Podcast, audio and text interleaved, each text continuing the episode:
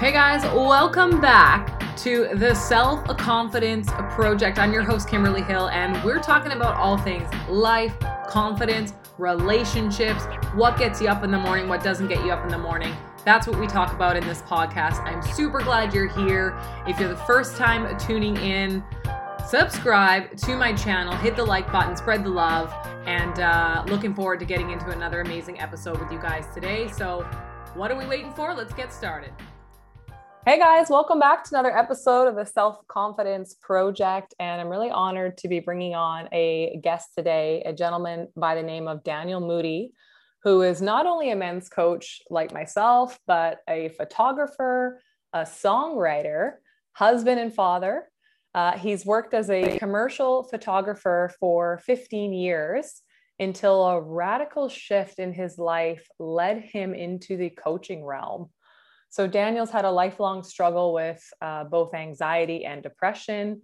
Uh, and that came to a head when his marriage and family appeared to be falling apart. But Daniel had a psychedelic experience, which really opened the gates to a deeper sense of meaning and allowed for a level of healing and transformation uh, that was in his experience and uh, in his in his words were by all accounts miraculous. So we're going to dive into that today. And and for the first time in his life after this experience he spoke with his own voice. His constant anxiety was reduced so dramatically uh, that he could finally feel joy and play with his children. He's regained the trust and romance in his marriage his anger and resentment began to recede, leaving room for deep gratitude. And now he works with men using the methods he's learned from his transformation to develop things like body awareness, radical self acceptance and responsibility, and lifestyle design. And he has a message for everyone. He wants you all to know you are amazing animals that deserve love and wildness brought back into the center of your life. So, Daniel, welcome to the show. So lovely to have you here. How are you doing today? I'm fantastic. Thank you for having me. Of course. So, you know, hearing that kind of back, does anything surprise you about your own story? Is it is it a com- comfortable hearing it back? Yeah, I mean, it's it's been a strange trip. Yeah. That's that's probably the gist of it. I can imagine. So, I want to know. I'm curious. Uh, tell me more about this. You know, this life changing psychedelic experience. How did it come about? Where did you have this experience? Was it your first time? Uh, give us the details. It wasn't my first time. Uh, I tripped a few times before, and this time was markedly different because uh, it was a heroic dose. It's about 4.5 grams, and I had an intention. Um, I sort of always grams had a, of of what, Daniel? Of uh, psilocybin mushrooms. Okay, got it, got it. Just just clarifying because there's a few other things out there. Could have been. yes, yeah. 4.5 grams of psilocybin and I, I had an intention going into it. It was something along the lines of I, I wanted to understand. I wanted to understand unity, uh, balance.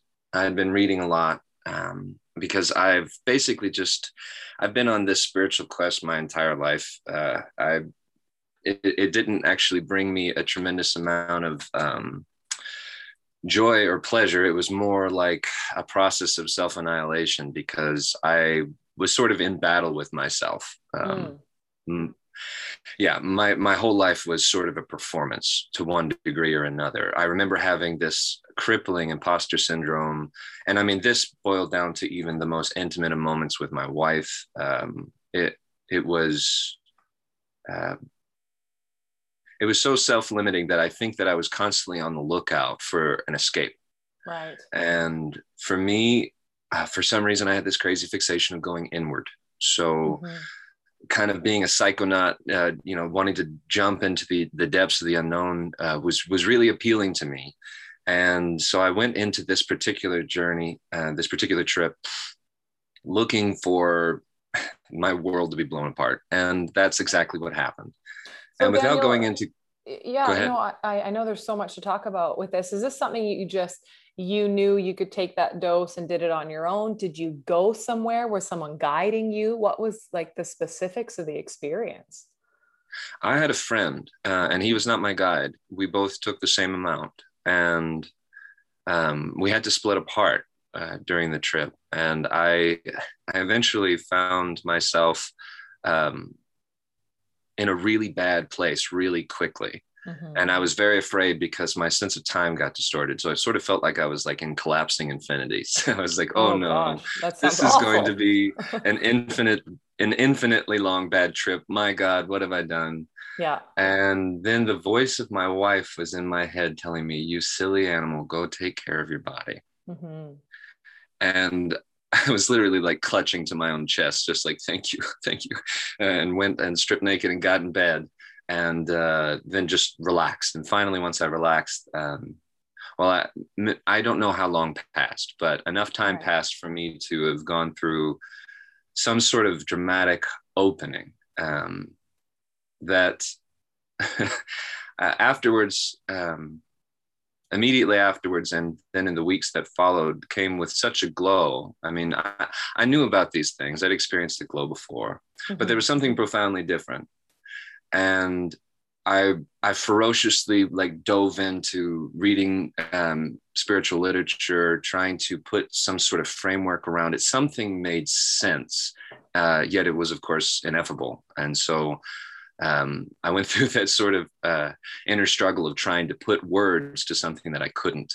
Right. And and eventually it it sort of simplified for me as I had found a new place within my own body. So I'm hearing words like unity, balance, dramatic opening, glow, and they obviously have really significant meaning to you. Who was Daniel before the experience and who is Daniel after the experience? Daniel before the experience was a very scared little boy. And I can't say that I'm not a scared little boy anymore because utterly what happened was that I fully embraced the scared little boy. Mm-hmm. And the Daniel afterwards just has the opportunity to be a hell of a lot bigger simply because I'm not constrained by those fears. Mm. So you're still, I'm imagining you still experience having fears, but you just feel more equipped to deal with them. Is that right? Yes. Mm. My fear is still just as present as it used to be. It's diminished in severity, but the the radical difference is that I do not identify with it anymore. Yeah. Okay. Yeah, that's a it is a radical difference, right? Being thinking that I am a fearful person versus in this moment because of what's occurring, I'm experiencing fear. Right? Exactly. Yeah. And I have the tools to deal with it, or I can tap the inner workings of my mind and know that I've gotten through fear before and I will get through it again. And, and just really looking at things with a, a totally different perspective. So tell me then, how because it was your wife's voice that really kind of it sounds like had this little moment for you where you went from kind of a bad trip to really dramatically opening yourself and, and relaxing into the experience um, do you feel gratitude towards her like how have you shared with her what happened in that experience has that uh, closened your relationship my god yeah. Um, I remember in the trip, one of the only things that I vividly remember was this feeling of sort of being ripped apart in a, in a utterly blissful way and just saying, thank you, thank you, thank you, thank you.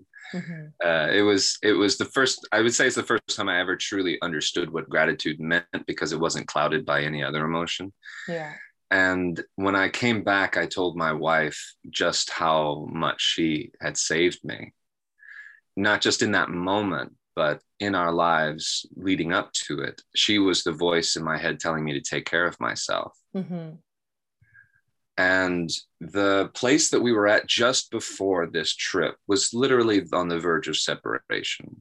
And we had tried for a long time to talk it out. I mean, both of her, both she and I are, are really excellent at communicating.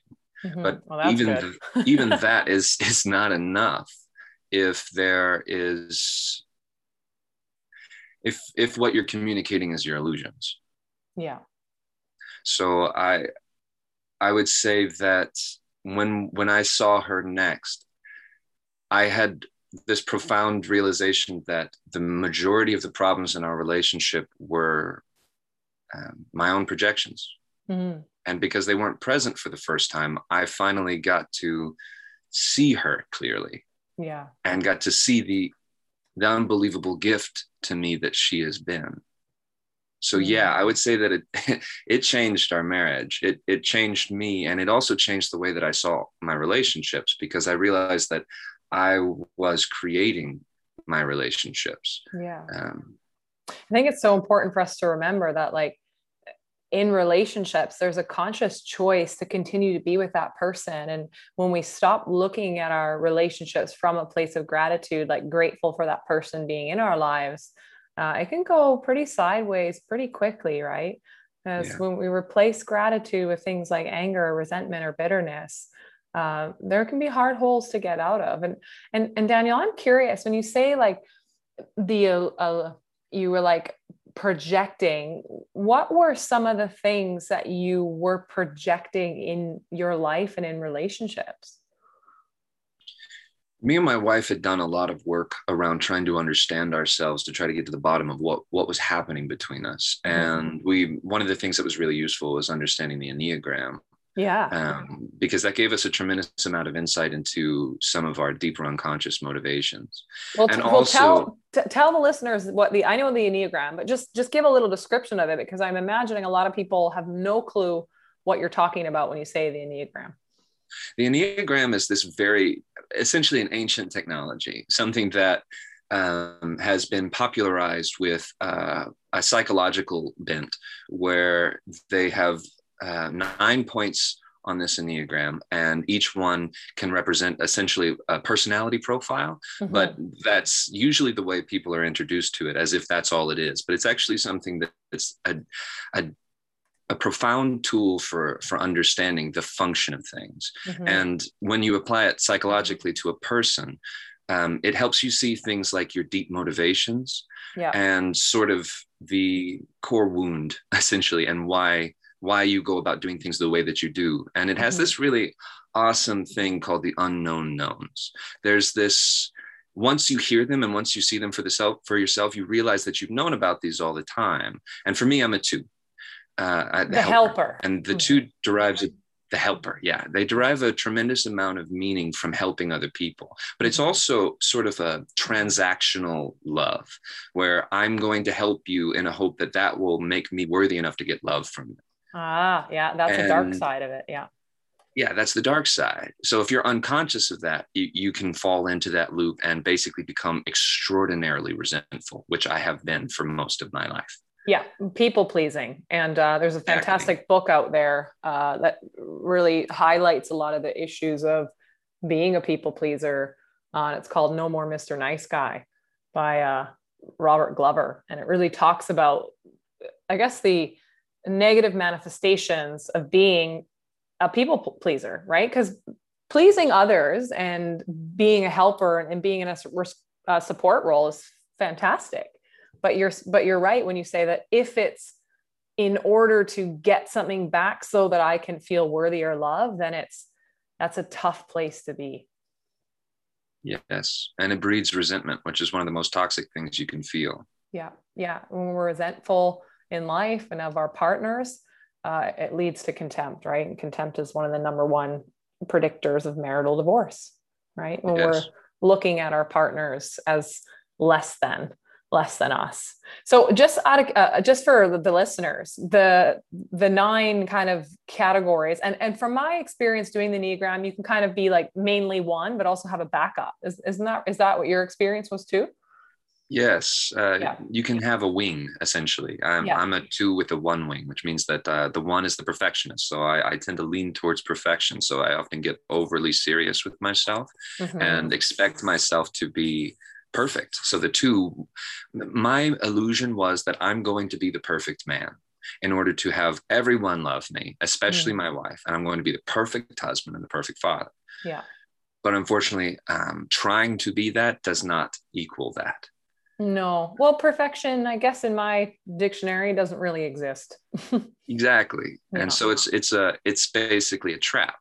Yeah. Um, and my wife is a, a four five, like right in between the two of those. And the five in particular um, derives a, a, tremendous amount of uh, not only you know purpose and self-understanding but also just the capacity to recharge when she's alone yeah. so you're asking what are some of the, the dynamics that that were really challenging in our relationship and so i'm a two i'm a lover i'm an open heart i want closeness the two does not like boundaries at all in fact mm-hmm. we're really mm-hmm. prone to enmeshment where where yeah. our emotions just sort of uh, where I can't tell where I end and you begin.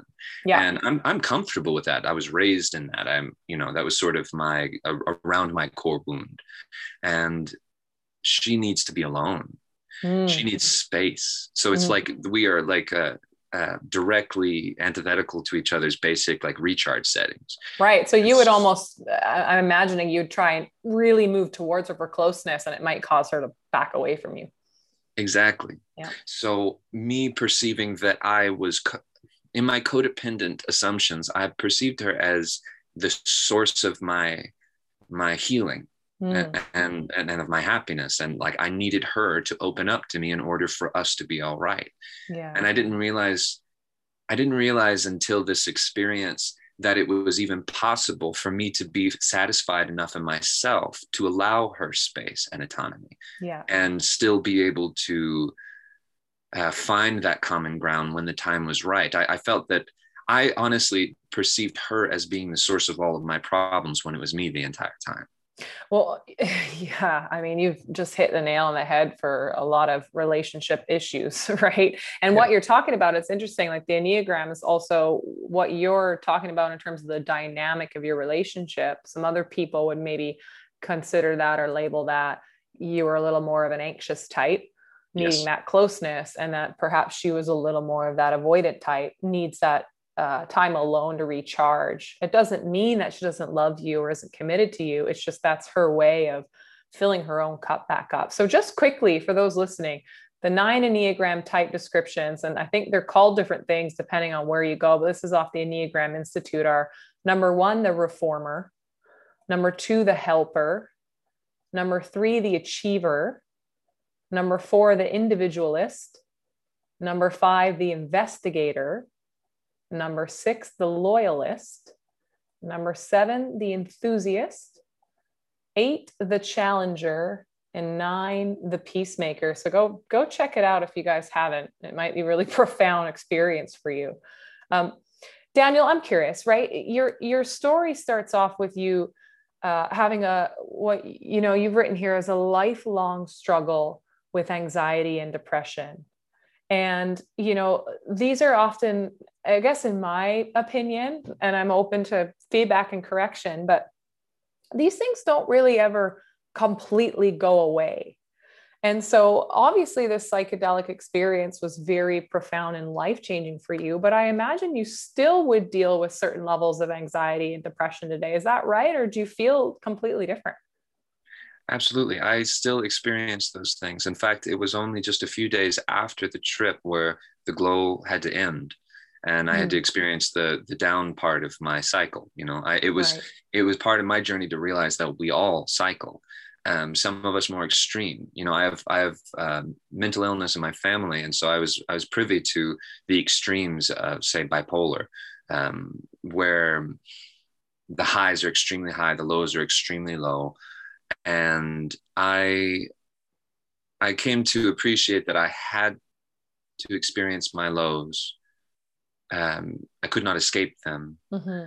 And so basically the the journey the trip took me to a deep place within myself and then i came right back online with all of my patterns all of my old uh, projections and i essentially had this mission uh, and i mean it was the most clear sense of certainty um, the most profound guiding motivation i've ever experienced that i, I needed to I needed to get back to that place. Right. And it, it, wasn't sort of this scrambling for the past or let me let me go let me go do another trip. It was honestly like I don't ever want to do a trip again. Mm-hmm. I know that I can be this open, this cleared out, this this at peace with myself. So let me figure out what that what that means as far as me earning it. It was sort of like honestly it felt like a gift from God, you know? Mm. It felt like here's this this example of what your life could be like. Here's what's possible you, for you.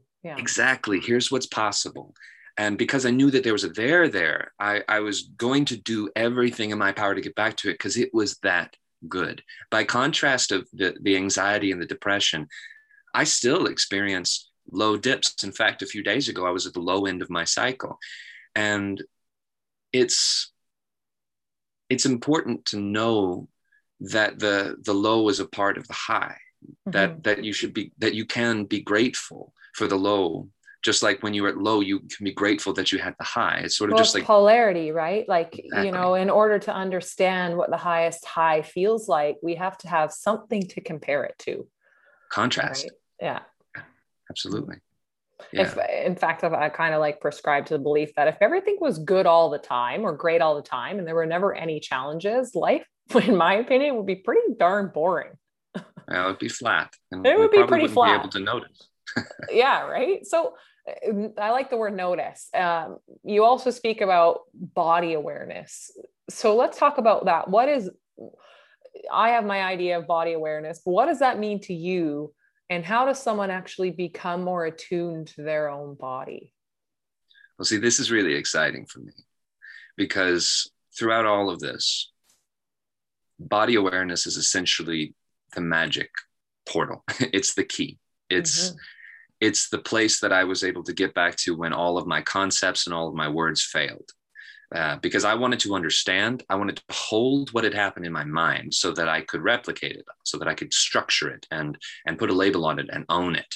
Because that was just my ego, that was just me trying to control with my fear, um, trying to control this sense of perfection. Mm-hmm. And the body awareness was essentially um, you know first discovered for me probably through meditation. Um, but the, the the trip essentially took me to a deeper place.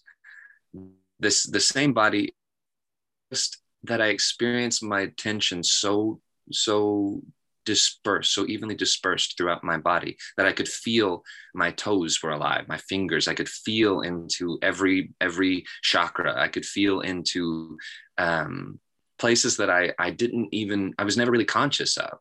And it filled me with such exuberance and excitement. I felt like a child again. And then I, I realized that this is probably what I felt like a lot of the time being a kid, just feeling excited and happy. Mm-hmm. And as an adult, I've become more and more in my head and my energies have left my body and I, my body has begun to, you know, decay and, and, um, and I've essentially been denying it the, the powerful healing energy of, of love and attention.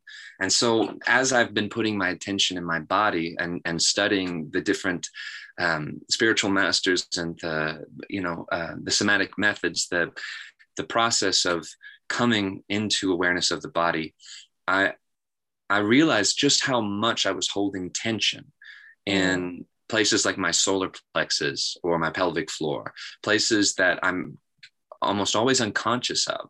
And so when I first started to learn how to breathe uh, deeper and slower, and put my attention in my solar plexus, I, I, began to to recognize how tense it was there all the time. Mm. And and if you think of a tense, uh, you, you, think of like a, uh, a tense muscle or or the tense solar plexus is like a sponge uh, with with a fist around it. You know, there, mm. the, there's nothing. It can't soak up any of the of the the flow of, of blood and oxygen.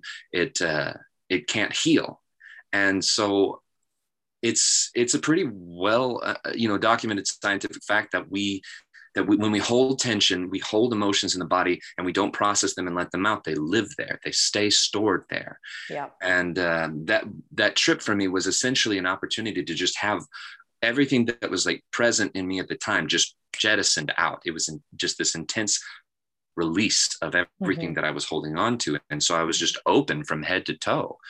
Um, and then slowly my patterns come back online and I start to tense up and I, but, but now I'm conscious of it. So now part of my daily practice, I mean, it's more than just a daily practice. It's a moment to moment practice mm. of staying connected with the breath and keeping my attention in the body while I'm engaged in what I'm doing and ultimately it's relaxation.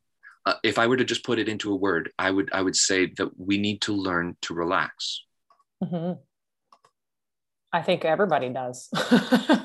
Yeah. Yeah but but everyone would be like well how do i do that? Right? And everyone's yes. going to have a reason why that one practice doesn't work for them. Exactly. Right. mm-hmm. yeah yeah. So it's basically got to uh it, it, you're you know there's this there's this formula for change where you have to have a certain vision and a certain level of dissatisfaction. Um, and then when, when you have some first steps in place then you can actually change. Mm. but you basically things have to get bad enough first. And that's what had happened to me. But then i also had the the the stark contrast of it getting really really good all of a sudden. And had i had i given in to the sensation that i wanted to hold on to that and and not just accepted that i was going to be honestly when i came back from that trip i was a fool i was just giddy and stupid and i was i oh, was oh, just so i was so happy with myself and so happy to just make fart jokes and make you know make my kids laugh and and I was not concerned with my seriousness anymore. I had, I had basically integrated the fool. Well, that's, I'd, I'd I feel like that's a little bit of the inner child coming out, the, the childlike nature that we all have. Yes. Yeah. Well, and see, that's a beautiful that, thing, right? It's extraordinary. I mean, it's just the best. And, you know, I, I have this image of, you know, in Taoism, they talk about it like being held by the mother. Mm. And when you're in the mother's womb, you're utterly safe, relaxed. You don't have the concept of fear. You are relaxed head to toe and you are being nourished and nurtured by your environment. And so it's the first place and the only place where that's really true. So for me, it's it's in a sense, it's getting back to the mother. It's it's getting back to that place of feeling held and relaxed and safe. Mm. And I, I got this message that it, if basically all I needed to do, the, the highest state of being I needed to accomplish was being that of a sleepy child. Mm-hmm. Just be totally okay with not being the guy that knows the answers, not being the one that can fix the problem. Just be the guy that's there and who's open to love, to giving love and being loved. Mm-hmm. I think that's really beautiful because I do know a lot of people that are so stuck in that fear state and that fear is like it's so restricting for them to go out socially to accept themselves and they're just in this like fight or flight state constantly adrenaline constantly pumping and that's such a stress inducing place to be yes. um, and it's not so easy for everyone to go from that to being vulnerable and open and feeling safe and feeling comfortable um, but it's possible, right? And everyone's going to have a different journey, whether it takes the psychedelic experience or it takes coaching or counseling or, or something else. It's just possible to get there. And I think it's just important for people to know that if they want it, it's there. It's possible Absolutely. for them. Yeah. My buddy, who is a movement coach, says this uh, thing that he says um, uh, an unconscious body can do the splits. Mm-hmm so much of what's keeping us tight and upright is our thought patterns, is yeah. our ego and our, our, our constructs of, of who we are and what the world is. And who we are is a weak, vulnerable warrior that has to fight for everything at the mm-hmm. extreme end. And then the world is this hostile place where nothing is given freely, nothing is, it, it, that's actually just a construct. Mm. It's what I what I learned when I stepped outside of that box was that there was a bigger world and that there was a symbiosis of relationship between myself and the people around me and the world around me. Yeah. You know, in in, in as far as ecosystems, in places where they're trying to essentially heal the earth, it's amazing how fast Mother Nature comes back. It's amazing how fast and regenerative this world and this this thing called life is, how resilient. Uh, and it's really just i think of i think of fear as the absence of love like mm-hmm. darkness is the absence of light yeah. i think of the the tension in in our bodies as the absence of putting attention and love there and so it's a process and it's painful and it's called intentional suffering for a reason mm-hmm. because you do have to face the the you know the inner tragedies in order to find the treasures within yeah i think that's where people get stuck right is is having to face like you said the inner tragedy it's like that is that is so damn scary for some people that they would rather sit in the discomfort of life versus face their own fears. Absolutely. We're all stuck yeah. in patterns of escape, mm-hmm. but there is no escape. Ultimately, we pay for it one way or another. Mm-hmm. Uh, you know, the way that you talked about things being flat, if there was no up and down. Yeah. Well, you get to a place where you're, you're, where I got to a flat place. I got to a place where I was either, um, you know, I was, I, I, was smoking too much pot or I was, um, watching so much television that I, I, wasn't even in my own life. I, I uh, was escaping in and doing all kinds of things that were essentially flattening my experience to where I, I just felt kind of in a daze. Yeah. Um, my People life do was that, right? Yes. People escape into, yeah, like you said, TV, uh, alcoholism, um, porn addiction, gaming too much. It's like this alternate reality because escaping their real life feels more exciting, right? And that's, yeah. but, but the truth is, life can be very mundane, right? It can be just kind of cruisy and a little boring sometimes. And that's, there's nothing wrong with that. That's also life, right? You're going to have yeah. weeks or months or years that feel sometimes just a little bit routine and i think it's all you know it's about embracing that too. And i think you know particularly in relationships when people get to a point where they're actually really comfortable in the relationship they start seeking the highs elsewhere right? Instead of realizing that like that's actually a nice sign that you're in a really nice comfortable place in a relationship. And if you want to create a spark again that it doesn't take a lot of effort to go back on a date or do something fun or relive an old memory right? Most people just say, oh, wow, we've gotten to this point. It's boring. Must mean we're no longer compatible. I'm out. I, I, I am amazed at um, how I simply rejected the opportunity, opportunity after opportunity to just make uh, a date with my wife. Yeah. To, yeah. to just um, intentionally set something in my future that I could look forward to. I think anticipation is half a life's pleasure. it is. I mean, it, I mean, it, it, literally is. The majority of the the positive emotion that you experience from things is in, in anticipation of the thing itself. Totally. I've I've had holidays booked, and I was so excited for the holiday, thinking about what I'm going to do on it, what I'm going to pack. Uh, the holiday even got canceled. I still feel like I had a good portion of the enjoyment of it. yes, look forward know? to it. Yeah.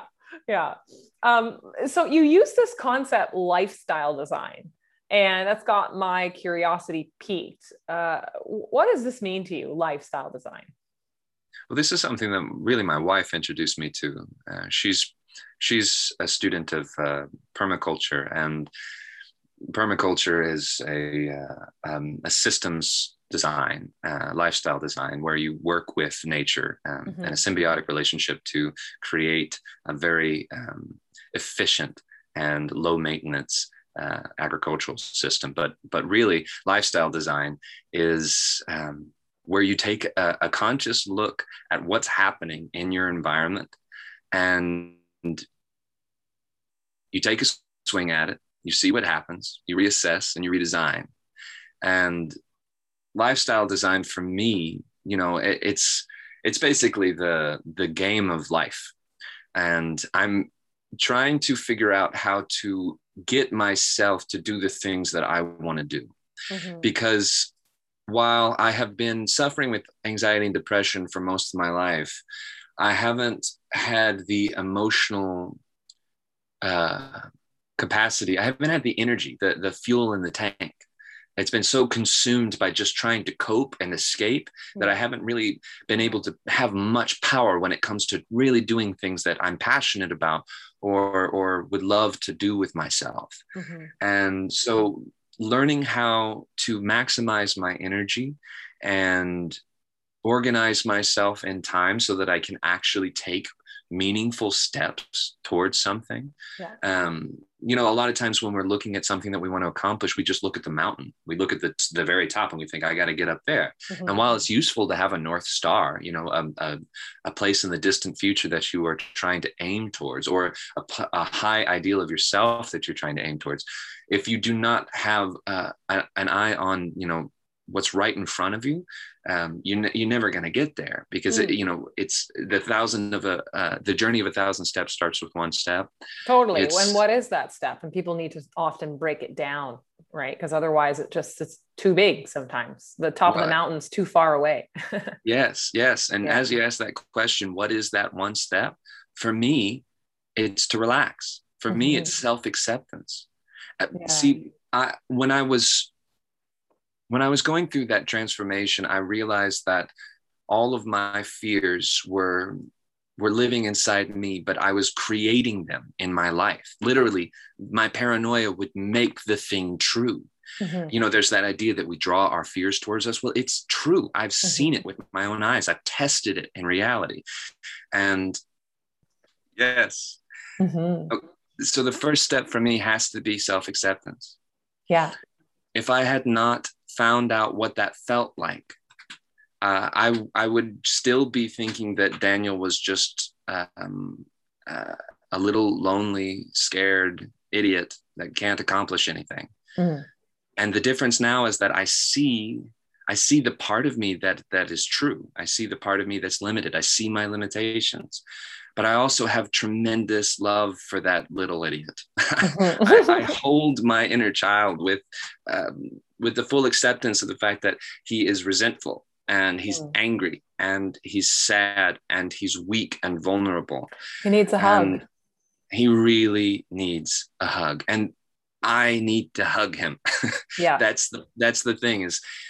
I often I often find um, myself and and the guys that I work with, the the big point is is like do i heal or do i grow? You know do i do i do i rest or do i push myself?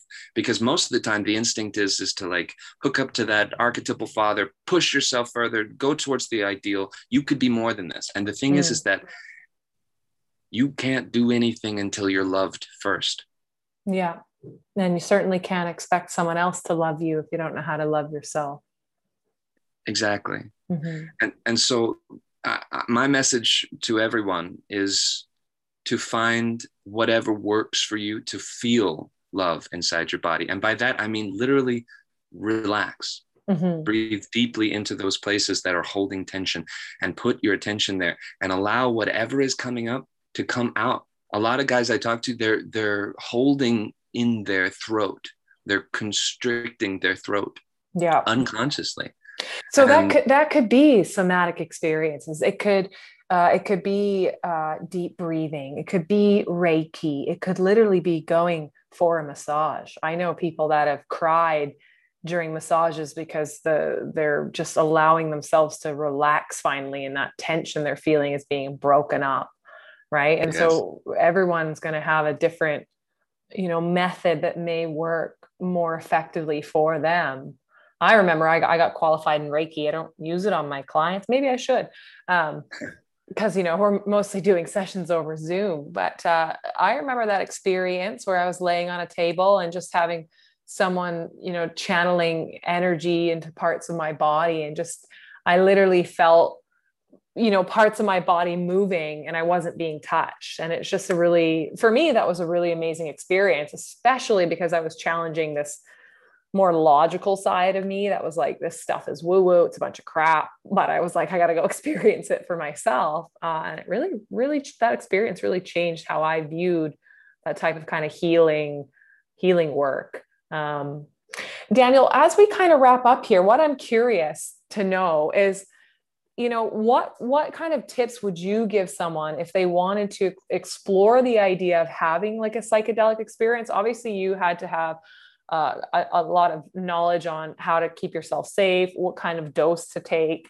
Um, you know, obviously, I wouldn't recommend people just go for it unless they have an idea of what is going to be right for them. Is there anywhere that you'd guide them or, or any kind of steps or advice that you would give?